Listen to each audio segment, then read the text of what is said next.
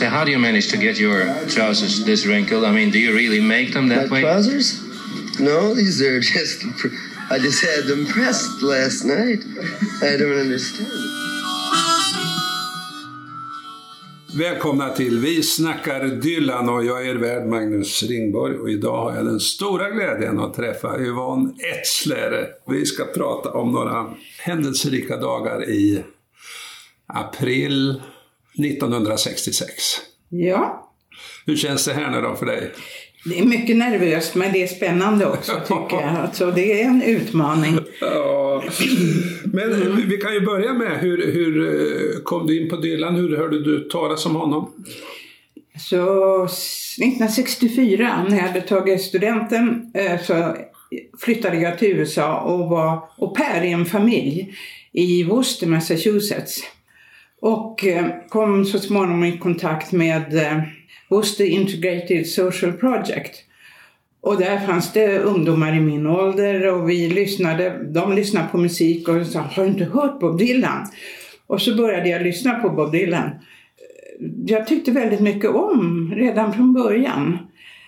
Sen eh, flyttade jag från den här familjen till Abby Sheila Hoffman som bodde i samma stad. Och Abby var ju en aktiv människa i många olika sammanhang. Vad då flyttade du till Abby Hoffman? Ja, Hur, hur gick det där till? Jo, men jag blev kompis med dem. De var med i... Sheila Hoffman höll i det här hos The Integrated Social Project. Aha. Eh, Så då flyttade jag dit och det innan jag åkte hem sista månaden ungefär. Ett år hade jag sagt att jag skulle vara hos familjen med de här barnen som jag tog hand om. Och sen bytte jag familj och eh, träffade massor med andra. Men du, vi kan stanna upp lite vid Abby Hoffman om, om det är den som jag tänker på. Han var alltså politisk aktivist. Han gifte sig med Jane Fonda så småningom. Då var det efter Sheila. För Okej. Sheila och han hade barn tillsammans. Men jag blev ju, då kom jag med i olika demonstrationer och Martin Luther King i Boston och sånt här. Det var väldigt mycket intryck som jag fick under, under den här tiden när jag bodde i USA. Och jag var nog ganska öppen för att se vad som hände och så. Och så, hela tiden fanns musiken. Och, För då 64 så var det ju det här med, han spelade Newport Folk Festival och det var ju 63, 64 och 65 och så kom det här med elektriskt och så vidare. Så, så i ditt umgänge var det var det de här mer socialt inriktade, mm, som, ja du vet protestsånger som man gillar inte det ordet men nej, ja, var det det man gillade mest då eller? Det var nog dels det, men det var också annat. Eh, Det var ju en del kärleksvisor som var så sanslöst eh, goa att lyssna på. Så småningom har jag Dylan skrivit många visor om, om rasism, eh, tycker jag. Och jag träffade ett tag en svart kille i Worcester. Då blev vi jagade på gatan och folk slängde, det var några som kom i bil och slängde gamla ölburkar på oss. För att jag var vit och han var svart. Och det accepterar jag aldrig. Eh, Bob Dylan har skrivit till exempel Turn, turn again, den här eh, som, där folk blev oskyldigt anklagade. Ja. Eh, Så det är en stark sida i hans eh, diktning tycker jag. Sen rockmusiken är jätteskön att höra och lyssna till. Så det är så många olika nivåer och aspekter. För min del i alla fall. ja, det finns allt. Det finns allt. Ja, Och så är du där i USA, du byter familj och så umgås du med Abby Hoffman och träffar en massa människor. Är du uppe i Worcester säger du? Hur stavas det alltså? W-O-R-C-E-S-T-E-R. Worcester, Massachusetts. Ja, Massachusetts. Ja. ja. Så och det, och det är Massachusetts, då tänker jag mig att det är en sån universitetsstad, Boston och... Ja, Worcester har också universitet och, Okej. och Worcester Technology, det finns en teknisk högskola. Ah, okej. Men ja, under det första året då när jag var där så hade jag möjlighet att gå på universitetet och fortsätta plugga lite franska också. Eh, Men musiken eh, fick jag ju ta del av i väldigt hög grad. Eh, Och det var på så vis som jag fördjupade min önskan att lyssna på Bob Dylan. Och sen 1966 då när jag var hemma igen och, så visste vi att han skulle komma hit, köpte biljetter till konserten och hade hört att det skulle vara en presskonferens.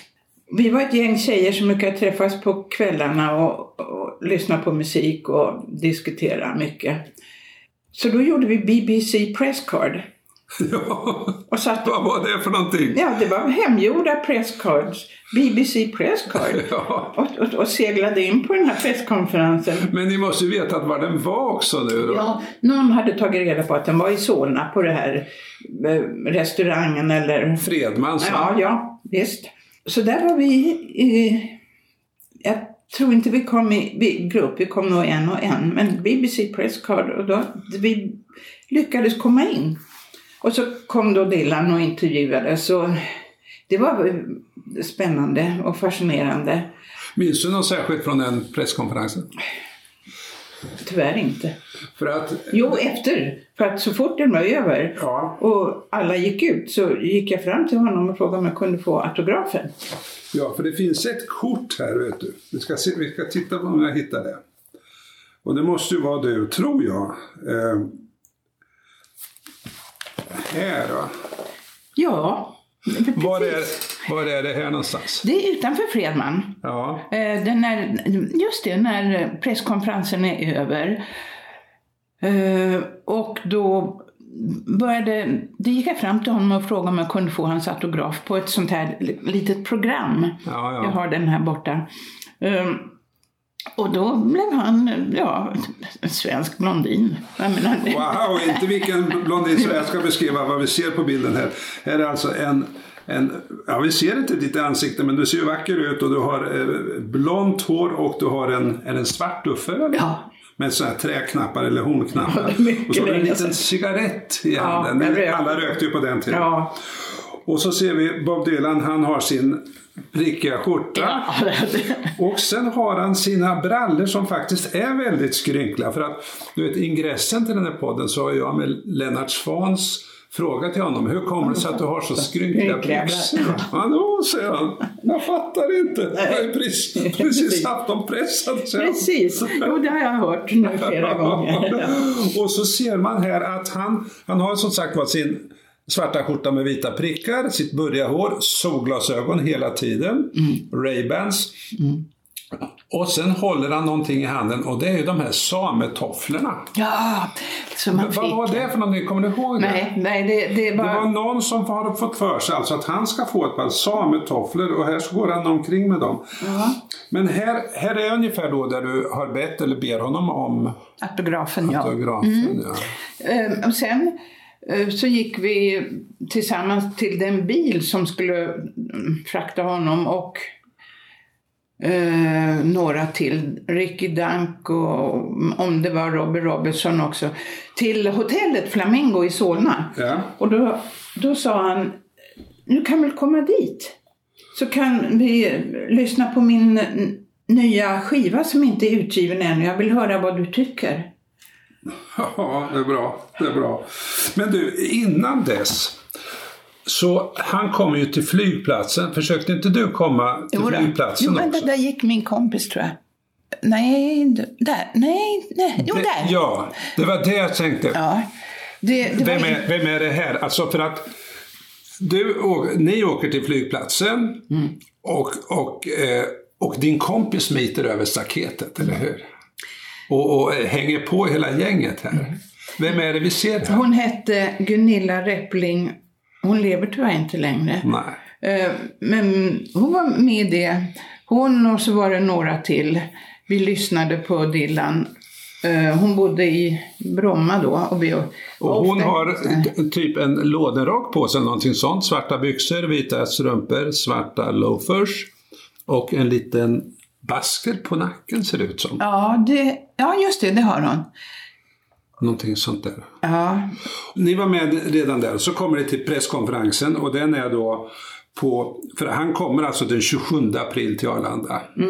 Och där är Lasse Berghagen och möter honom med Lill-Babs bil. ja så var det. Mm. Och han kör eh, Dylan och Robbie Robertson i baksätet och Mickey Jones som var ny trummis i bandet inte sitter bredvid Lasse Berghagen. Ah, ja. Mm. Och de kör, säger Lasse Berghagen i någon intervju, i ganska lugn takt ner till Hotell Flamingo. Men så kommer då Simon Brem som har resten av gänget i sin bil och kör i vansinnesfart och kör om, för då var det ju vänstertrafik, och kör om i diket på vänster sida, säger. Det var en rolig historia. Men i alla fall, så då kommer de dit, men den här presskonferensen den är ju nästa dag, på den 28 klockan 14 på Fredmans. Ja, just det. Så vi var på Arlanda då, dagen innan och sen åkte vi till presskonferensen. Då hade vi ju gjort alla våra presskort då. Eh, och- lyckades komma in och sen efteråt så fick jag då kontakt med Dylan och han bad mig komma till Flamingo. Så då, För jag tänker så här, mm. varför var jag så intresserad av dig? Ja, men du var ju snygg naturligtvis. Men, eh, men också att, att du snackade engelska eller amerikanska måste du göra då va? Du var på något sätt avspänd och du visste vad det handlade om, eller vad tror du? Ja, på sätt och vis var det kanske så. Eh, mm, Jag hade ju jag pratat eh, amerikanska eller engelska eh, då sen jag kom dit och det blev en- en kontakt som han ville fortsätta. Ja. Medan han var i Stockholm första gången kanske. Så då blev det så att jag tog mig till Flamingo och stod där och tittade upp. Högst upp bodde de tror jag. Men det var någon som fick syn på mig, om det var Dylan eller någon annan. Men någon, jag tror att det var Robbie som kom ner och hämtade. Och det var inte bara jag då, utan det var någon annan av kompisarna. Men det jag fick höra när jag kom in, att då kom Dylan fram och sa, men där är du ju, välkommen. Ja, vi befinner oss alltså i Solna centrum och vi tänker oss att Lasse Berghagen, ständigt denna Berghagen, han kommer full fart med i den vita Mercedesen med taklucka som Lill-Babs precis har köpt. Och han har med sig Dylan i baksätet och Robbie Robertson och trummisen Mick Jones. Han, full fart, skrikande däck bromsar in här är. Flamingo lämpar av sin dyrbara last.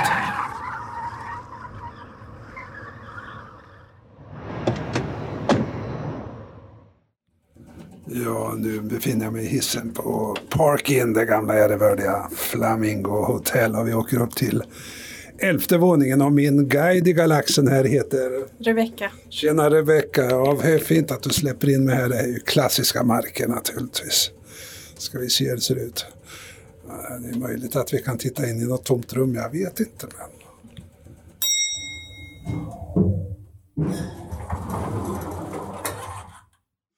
Ja, det är en lång korridor men vi har en fin utsikt här över Solna. Det ligger alldeles vid Solna centrum. Vi går ut på en glasbalkong och in. Ska vi se om det finns något rum och det är säkert, eller hur Rebecka? Du hittar Dylans rum nu här va?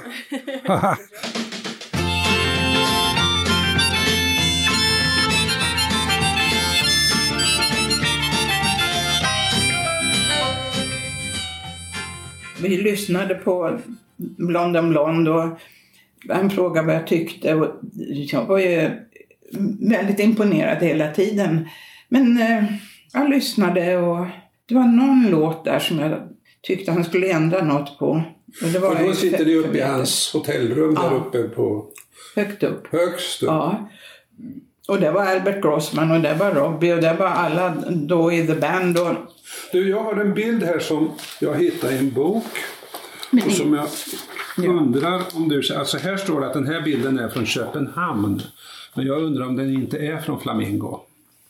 För där, där ser man alltså, han sitter i sin prickiga skjorta. Ja, som han hade i Stockholm. Han har en eh, skivspelare. Så det, det är ungefär som att han, här spelar han den här provpressningen utav London Blond. Och här är högtalare. Och här, det är inte Robbie va? Nej, det är Ricky Danko. Han Det- lever inte heller tyvärr. Ja, Okej. Ja, av någon... anledning. Ja. För det här är ju de här sametofflorna, och så, är det inte de man ser här?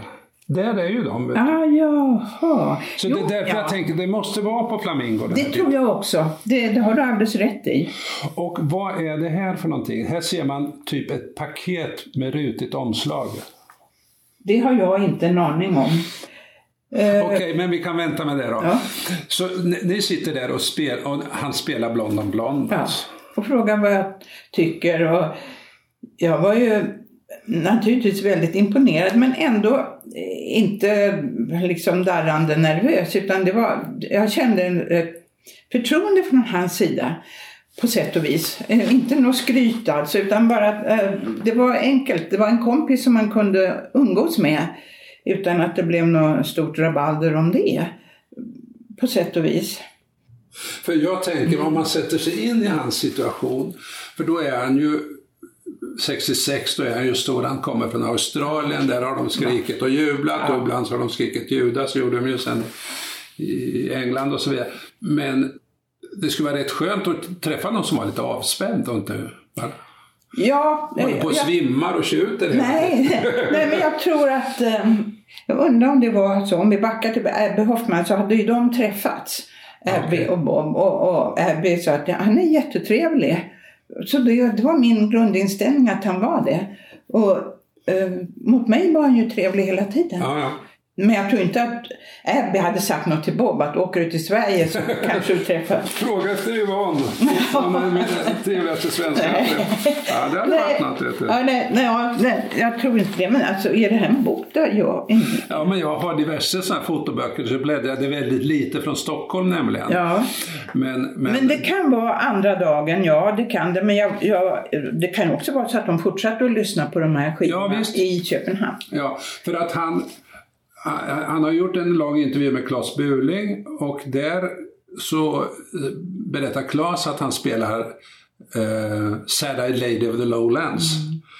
Och så frågar Bob vad tyckte du? Och så säger Claes Burling, ja den var lång.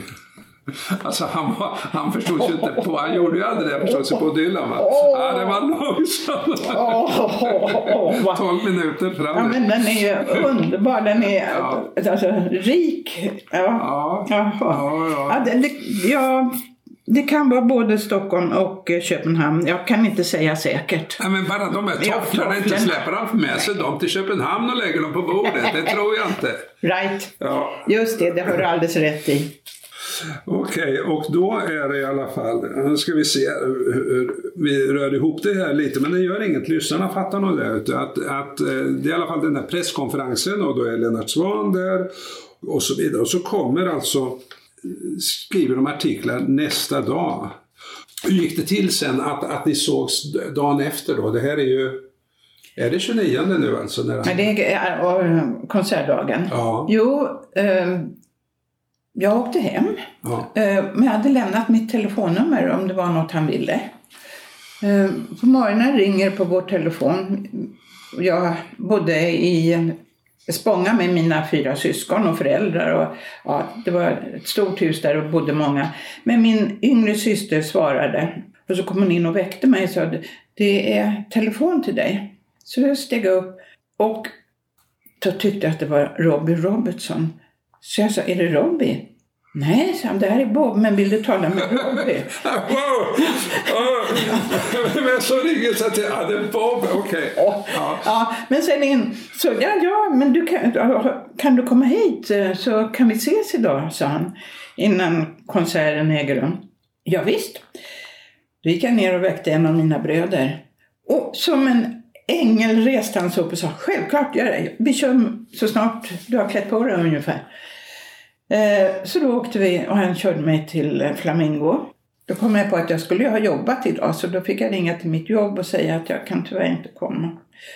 Vad sa du för någonting? Nej, alltså, det, Det är min mors begravning. nej, jag, nej jag, jag vet inte. Jag kommer faktiskt inte ihåg vad jag sa. Jag jobbade i en, i en, i en affär i Hötorgshallen då men det gav jag upp den dagen. Okej. Ja, och det var tillfälligt jobb bara. Eh, Så åkte jag upp. Och då återigen så eh, var Dylan där. Åh, ah, du kunde komma, vad trevligt, kom in ungefär. Det var faktiskt så. Jag kände mig väldigt välkommen. Ja, nu befinner jag mig utanför restaurang Fredman i Solna. Den heter Hoa. Hoa. Och här träffar jag Eva. Tjena Eva och Eh, Anne. Anne. Och ni vem är du? jag heter Magnus och gör en podd som heter Vi snackar Dylan. Okej. Ja, och, och ni vet att det här är ett klassiskt område. Ja, det vet vi. Vad har hänt här? Ja, Bob Dylan har varit här och så Mick vem... Jagger Mick varit här. Jagger har varit här.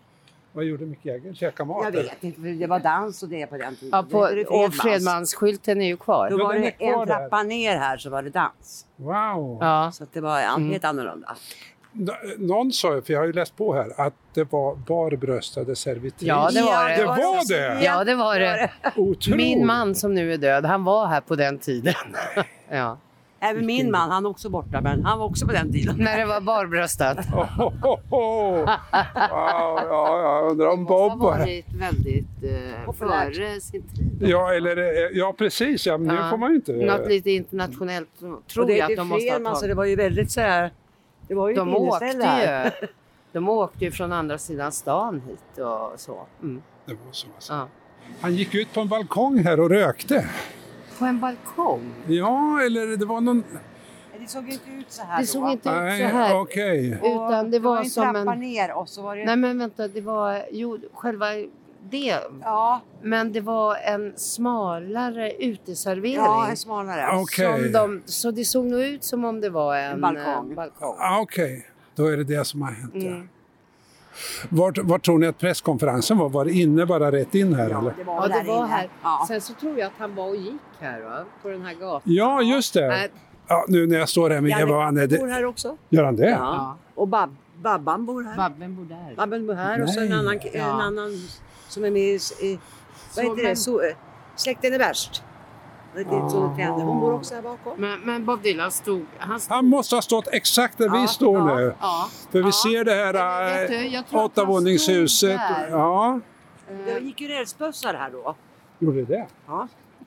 Alltså vet du vad, det skulle vara, en, det skulle vara ett monu- monument här. Man Ja, för Eller hur? jag tittade nämligen på det trädet, vad det har vuxit. För om du ser på bilden Ja, så ja, är ja. det ja. trädet. ja, ja, ja.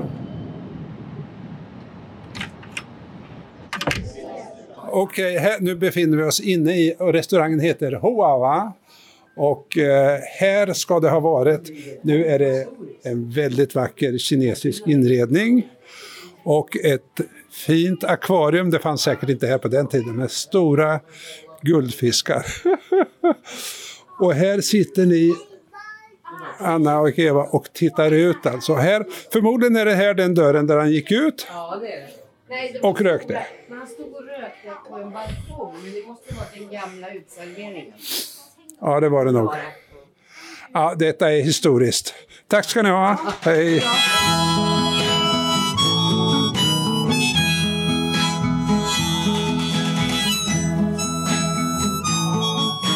Vi lyssnade mer på musik, sen skulle vi ut i olika affärer. Så var det Ehm, Och eh, det var andra journalister med i den här bilen. Anette Kullenberg som skrev för, för Aftonbladet, var hon med också på den turen? Okej. Just det. Och så var det en som hette Lena Bendrik som jag tror skrev för Veckojournalen eller någonting sånt. Det minns Men jag det vet inte jag vem det var Nej. riktigt.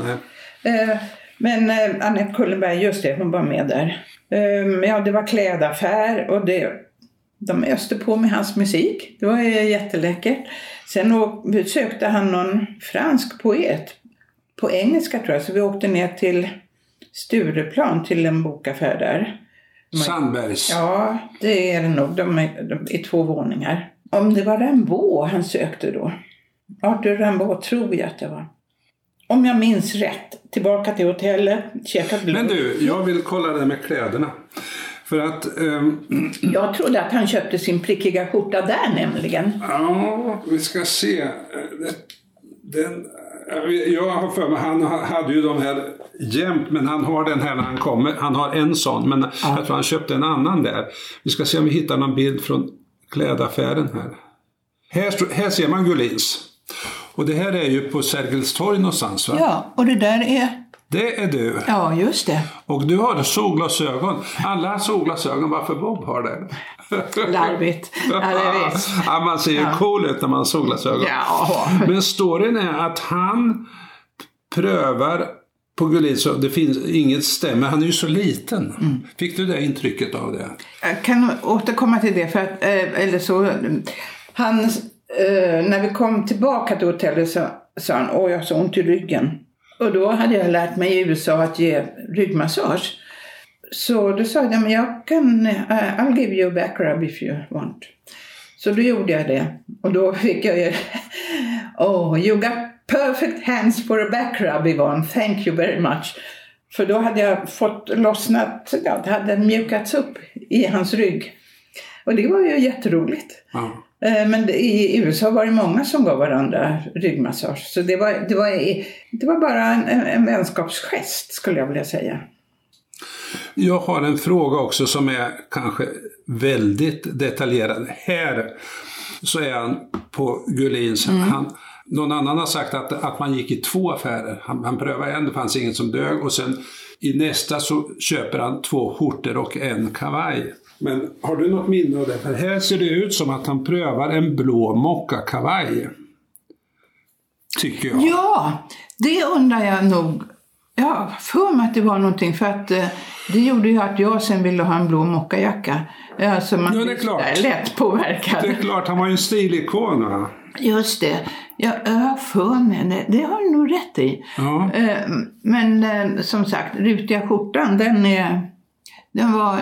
Ja, ja, men det där är tidigare då. ja. Här, här ser man tofflorna igen. Här är ju ute i Solna någonstans va? På Filmgatan. Visst är det det? Ja. Oh ja. Han går omkring med de där tofflorna alltså. Ja. här är vid eh, Arlanda när de landar. Viktor. Och här ser man det uppe på rummet också. Och det är nog Annette Kullenberg som sitter där. Och här är också i Solna. Ja, det är det. Och där ser man Albert Grossman bakom och det är väl kanske Victor någon Ja, det där. är det. Eh, Just det. Oh ja. Och är det där Rick Danko kanske? Ja. Och här är de inne i Gamla stan. Ja. Men då var inte du med på promenaden i Gamla stan. För det har Anette Kullenberg beskrivit. Att de går och kikar där, turister, första Mm. eftermiddagen. Då. Här ser man tofflorna igen. Dessa ständiga tofflor! och just den prickiga skjortan och Ja, de skrynkliga byxorna. Och där ser vi Ja, där- Yvonne. Ja. Och vem är det här? Ja, Marie-Louise hette hon. En gammal skolkamrat. eh, Som sen hakade på, det här är väl Robbie, Ja. hakade på dem och åkte med till eh, Köpenhamn och London tror jag. Jag befinner mig nu på Mäster Samuelsgatan på bron över, det är som en kanal här nere i Venedig. Och här stod Bob, här stod Yvonne och Bob är på väg in i Gullins för att prova kläder och den berömda ljusblå mockajackan. Nu är det en pantbank här. Kan man utläsa något av det? He's only a pawn in their game. Jag se om jag kommer in i pantbanken, den verkar stängd. Tänk om någon har lämnat in mockajackan här. Det vore för bra för att vara sant.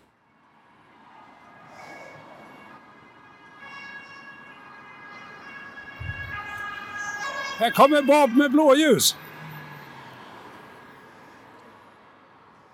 Jag letar efter Hedengrens bokhandel som jag tror låg på den plats där Sandbergs låg, men den har också flyttat. Efter mycket snirklande i Sturegallerian så är jag här och det är tätt utav litteratur.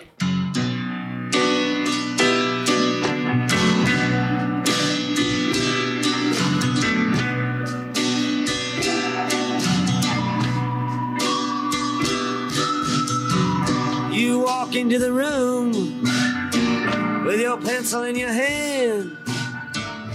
See somebody naked and you, you say, Who is that man?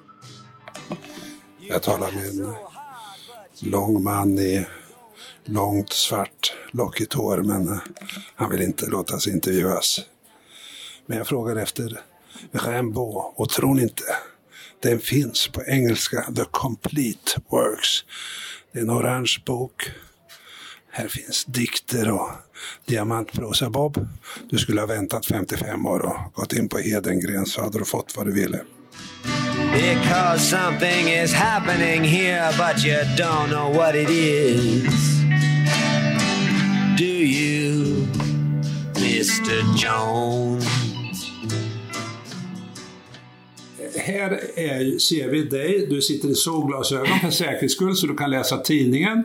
Och du och Bob sitter alltså i denna limousin och du sitter och översätter eh, Från svenska tidningar. de svenska tidningarna, vad de skrev om honom. Just det. Och de skrev ju rätt märkliga saker. Va?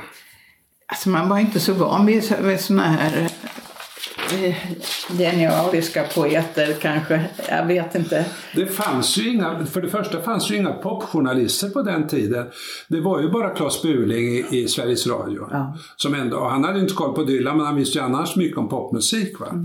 Men där skickar de ju till presskonferensen skickar de en sån där tomte som Lennart Svan till exempel som ska göra sig lustig. Och eh, Peter Himmelstrand han visste väl lite om, han skriver Svensktoppslåtar men alltså Peter Himmelstrand han skriver efter den där presskonferensen balladen om sångaren som clown. Bäste herr protestsångare, vi ber att få protestera. Och det var han skulle protestera mot att Dylan var ohövlig. så här. Men han hade ju alltså flugit i 37 timmar från Australien. Han har eh, haft konsert i Perth och sen ska han flyga till London för att vila sig lite före Stockholm. Och så finns det inga flyg för att Australien äh, skeppar ju eh, soldater till- Vietnam. Då. Alla flyg gick åt till det. Så i sista stund så får han ett flyg som går över, vi ska se. Det går över alltså Singapore, Malaysia, Thailand, Burma, Indien, Beirut, London, Stockholm. I 37 timmar. Alltså. Och, och, och Bob har ju sjungit i en låt Time is a jet plane, it moves too fast. Det är You're a big girl now, så sjunger Ja, ja. Men alltså det här var ju tvärtom va? Ja. 37 timmar. Oj, oj. Så om man är lite sur när man kommer fram och så kommer en sån där som Claes Bubeling och Lennart Swahn. Nej, vad, åh. Okej, men då sitter du i alla fall här och, och, och översätter och han är intresserad och vill veta vad de skriver. Ja. Ja. Drullig Dylan skriver eh, Aftonbladet som rubrik. Jaha, men nej, men jag tror inte att jag... eh, jag kanske- vågar du inte ens översätta. Nej, jag, jag, jag tror att jag var lite... För att jag tyckte inte att han var det. För mo- mot mig var han ju väldigt omtänksam och eh, alltså väldigt schysst. eh, Och inte ett dugg... Jag ska säga, det var inte så att han försökte någonting annat än att vara vän med mig. eh, Eller kompis. Så att det var inte någonting som man som kvinna behövde ta avstånd ifrån. Nej, nej, nej. Så om de kallar honom drullig så håller inte jag med om det. Jag, Nej, men alltså det måste ju bygga på det att han avfärdar journalisternas... Han har ju hört de här frågorna så många Ja. gånger alltså. Och så kommer det, eh, är du protestsångare eller inte? Alltså det där, han är ju urtrött på det. Alltså han är, ja. Så på det sättet så var han var ju rätt så fräck mot, mot Claes Buling. Den där, den där eh, intervjun finns ju på, eh, på nätet, man kan hitta hela. Oj, det Ja, kanske man och ska... den är rätt så lång. Och Claes Buling han tjatar och, och Bobban bara driver med honom hela tiden. ja, det, det är alltså han, han saknar aldrig humor. det är, är helt klart. Mm, nej, åh. Så, så var är vi nu? Hur slutade detta Yvonne? Alltså, då är det så att ni har handlat kläder, ni är på Sandbergs bokhandel och sen så... Om jag minns rätt så åker vi tillbaka, käkar lunch på, ja, måste väl vara på hotellet där. Och sen eh, följde jag med en stund och gav honom då ryggmassage så att han skulle vara i god form till konserten. Wow, yeah! Och sen åkte jag till stan och träffade kompisar som jag skulle gå på, rest- eh, på konserten med. Ja. Och han skulle hinna vila lite då och, och eh, samla ihop sig inför konserten. Så var det. Och sen var det på Konserthuset. Han var väldigt avslappnad då för att Lasse Berghagen väntar på honom i entrén där på hotellplan. Han kommer inte ner så han får åka upp och skaka liv. Han kom nu med det konsert. Ja, ja. Ja, så kör de in. Ja, men det, då, då hade han ju fått eh, chans att vila Ja, visst. sig lite. Det är den 28 april 1966 och Lasse Berghagen kommer i den vita Mercedesen och svänger upp på Slottsbacken ner till Stortorget där han parkerar. Dylan går av. The streets of Stockholm are full of rubble. Ancient footsteps everywhere klassiska steg. Vi ska se om vi kan höra vad folk säger. Excuse me, are you tourists here? Yes. Yes, uh, from, uh, from where? Oh, from Poland. Oh, from Poland. Do you know this is very historic, uh, the Stortorget here. This, uh, Okay. this was uh, Stockholm's bloodbath 500 years ago. A lot of people are killed. And also, 55 years ago, Bob Dylan walked here. Oh, wow. You know who he is? Of course. Okay, so if you think there should be a statue here, should it be of the Danish king who killed all the people or of Bob Dylan? Bob Dylan. Yeah! ah, no, this is Stortorget and there was Kokbrinken, he went there. And also up there. Do you know any song of Bob Dylan's? of course we know, but I don't. I, I- I have not the good memory for the name of the title. Okay. so. Blowing in the wind maybe. Oh. Yeah, yeah, thank you. How many roads must a man walk down before you call him a man?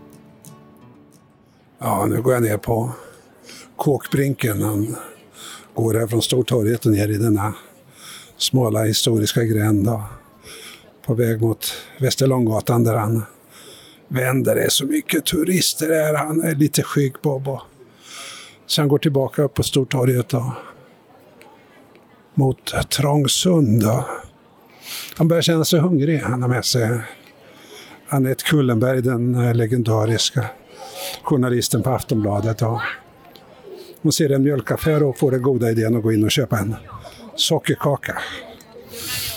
Det gillar Bob. Eh, ett bra komplement till den diet på te som han för närvarande livnär sig på. Vi satt på fjärde bänk, hela det här tjejgänget och tittade och lyssnade och njöt, njöt och njöt. Ja, det var, det var roligt. Verkligen. Och njutbart. Någon har klagat på att han tog tid på sig att stämma gitarren innan. Ja, men han är ju musiker, han måste ju göra så att Ja, han ja. är, ja, Det kan man inte klaga på tycker jag. Det var en enorm upplevelse den här konserten. Jag hade ju hört en del av de nya låtarna då så att eh, det var roligt också att höra dem med hela bandet. Ehm, så var det. Ska vi se vad, vad de skrev här. Eh, Peter Himmelstrand han tyckte konserten var dålig. Hasse Fridlund, han skriver om det Svenska Dagbladet, var det. Han skriver så här att ja, Bob Dylan, han skriver ju om samma melodi gång på gång, precis som Tore Skogman. Ja men vad i helvete! Nej! Den gillar jag. Bob Dylan som Tore Skogman. Ja, ja, och. Ludvig Rasmusson tyckte att det var groteskt dyrt. Dyrt? Ja, det kostar ju 15 kronor de billigaste biljetterna. De dyraste 40. Ja. Vad var det värt? Ja, så att det var monotont och att han inte kunde sjunga. Jaha. Det, det tror jag inte att han är så glad över att han skrev så nu. Men... Nej, det är klart, jag är väldigt färgad eh, syn på det hela. Jag, Jo, men det här var ju stofiler. De fattar ju ingenting Nej, de här. nej. De, de skickar ju Det- dit fel folk tidningen. Ja, just det. Det håller jag med om. Ja, det var väl en helt ja, fantastisk upplevelse alltihopa. Men konserten då som avslutning, sen stack de ju vidare till Köpenhamn var det väl nästa dag. Ja. Och så vidare till London tror jag. Just. Mm. Det är dags att avrunda den här intervjun. Jag ska läsa upp eh, The Setlist, låtlistan alltså, i Konserthuset den 29 april 1966. Det var alltså, det börjar med en akustisk avdelning. Det är Bob ensam med gitarren när den väl blir stämd. She belongs to me. Fourth time around. Visions of Johanna.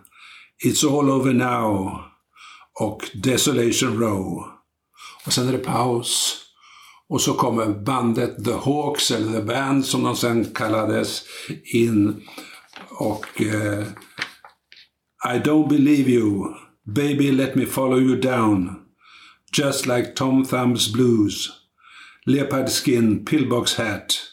One too many mornings och den sista låten är Ballad of a thin man. Ja, han är ju tunn, men han var ju mager. Men det, är många där. Desolation Road tycker jag är fantastisk. Oj! Eh, och uh, Ballad of a thin man. Och Baby let me follow you down. Det finns många. Jag, Det är svårt att säga en enda. För min del är det svårt i alla fall.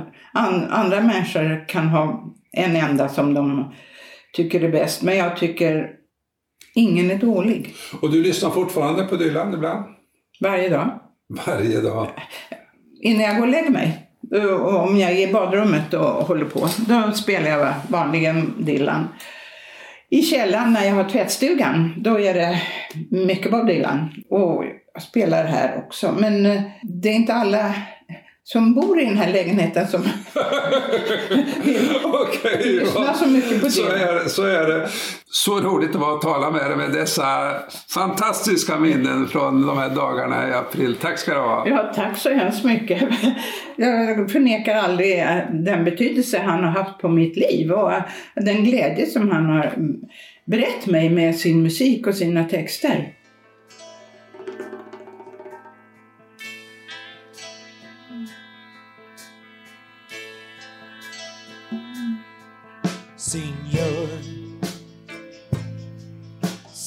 Väg från eh, Hedengren så Arthur Rimbaud så ser jag en flammande neonskylt det står Senior Bob på. Du, varför heter det baren Senior Bob? Därför att det är mexikanskt inspirerat. Så då är det Senior som är mexikanskt. Och sen är det Bob för Bowls and Burritos. Vi serverar poke bowls och burritos som mat. Ah, senior, det är Bob Dylan, hans finaste låt alltså. Ni måste sätta upp en skylt här. Tack ska du ha. Signor. Do you know where she's hiding? How